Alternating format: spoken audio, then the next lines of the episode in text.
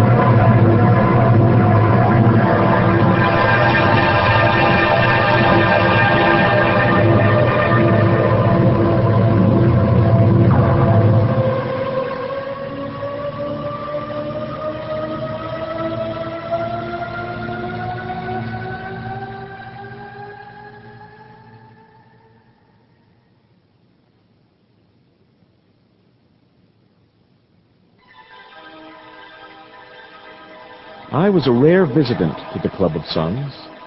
I preferred the solitude of my lab. But when the desire took me to join in the excitement of the stadium competitions, I was most joyous of all, playing on from victory to victory with the laugh of a young god. The Club of Sons was one of the most beautiful buildings of Metropolis, and that was not so very remarkable. For fathers of wealth and power had presented this house to their sons. It was more a district than a house. It embraced theaters, pleasure palaces, a stadium, the famous Eternal Gardens, and servants whose chief task was to serve. I wore, as all the youths here, the white silk and soft, supple shoes. The beautiful beings here knew only pleasure, never worked or sweated, unless from sport. Still tingling from the icy coolness of falling water, every muscle still quivering in the intoxication of victory, I lay, stretched out, panting, smiling, almost insane with joy. Loving little women attended me, waiting roguishly and jealously to see from whose fine fingertips I would eat the fruits of my desire.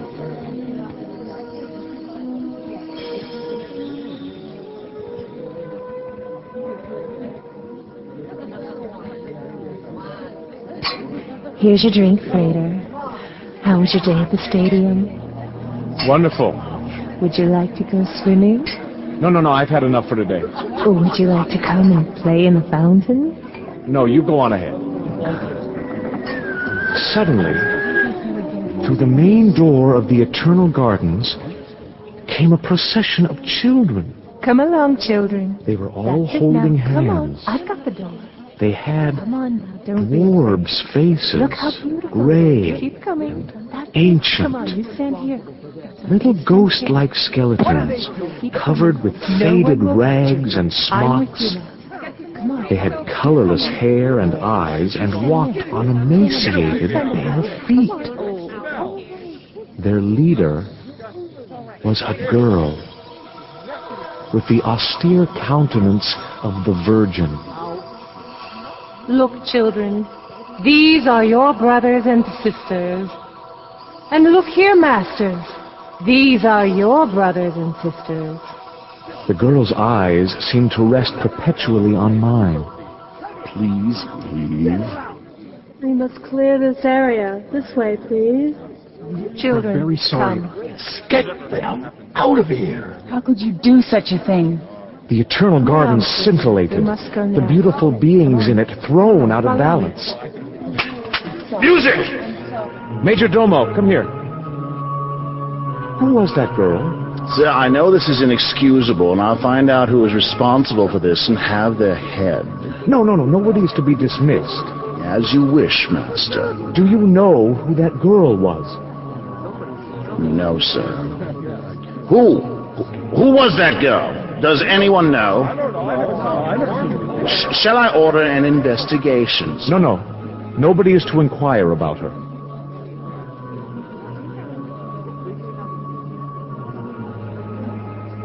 I thought of Slim, my all-powerful protector, my keeper ordained by my father.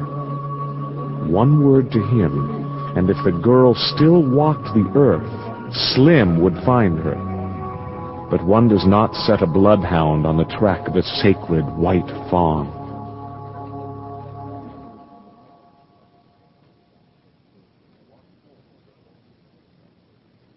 I walked home as though going into exile.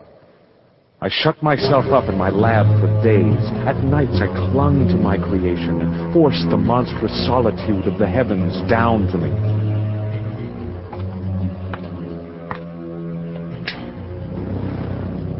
Enticing pleasure passed through my body as I considered my shining creation, waiting only for me. My machine was not large, appearing fragile in the huge room in which it stood. The soft luster of my creation seemed to raise itself to leap, even when not in motion. It possessed something of a fair godliness of a beautiful animal, quite fearless, because it knows itself to be invincible.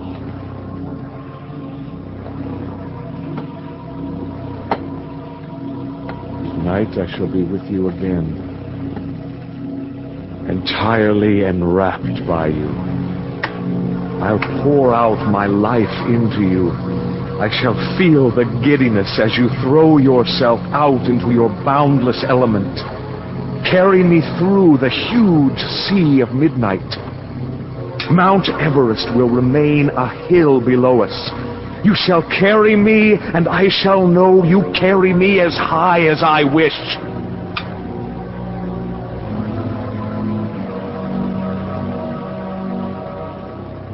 I was never so near tears in my life. My hands formed music from the chaos of the notes, struggling with the vibration of the sound and stirring me to my innermost depths. I stood in the middle of the sea. It was a reef upon which waves foamed, dashing violently onward. Above me, the vault of heaven in lapis lazuli, hovering therein the twelve-fold mystery, the signs of the zodiac in gold. Set higher above them, the eight crowned ones, the planets, and high above all, a silver shining bevy of stars, the universe. To my music, the stars of heaven began the solemn, mighty dance. I stood in the middle of the sea, on a reef upon which waves foamed, dashing violently onward, and the seventh was always the mightiest.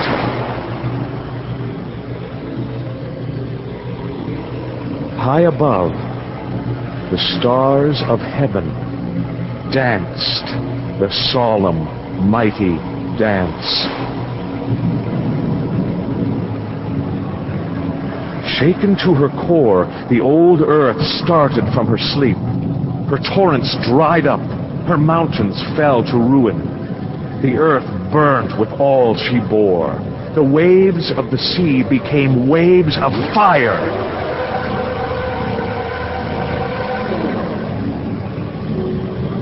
But high above, the stars of heaven danced the solemn, mighty dance.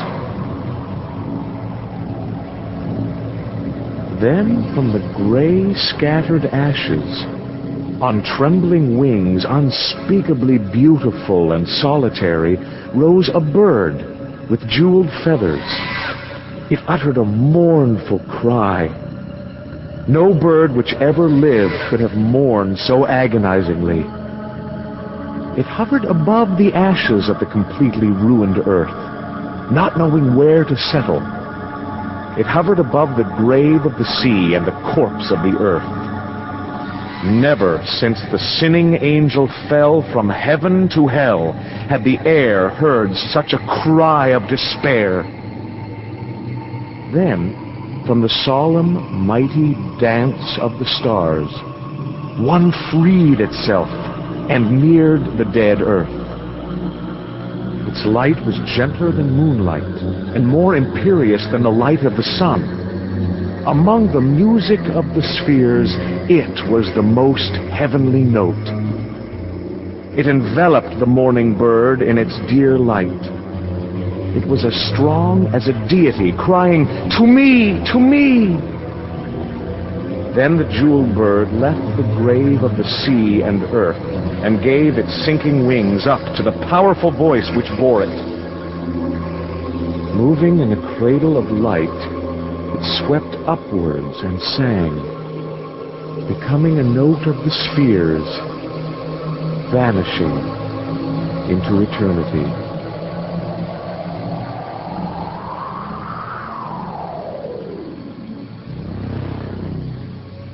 Perhaps you've noticed, my beloved creation, that you are no longer my only love.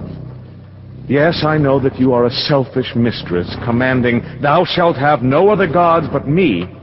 But I can't help it, my creation. I was bewitched.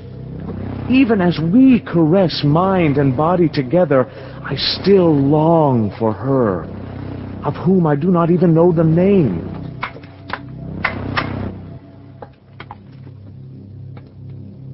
I was high above the city as I stepped out onto the balcony. Thousands of times I had heard that same sound in the city, but thousands of times it seemed I had not comprehended it. It was an immeasurably glorious and transporting sound, as deep and rumbling and more powerful than any other sound on earth. Without being shrill, it penetrated all walls, and all things seemed to swing in it. It was the voice of the city. The machines of Metropolis roared. They wanted to be fed. I looked across the city at the building known to the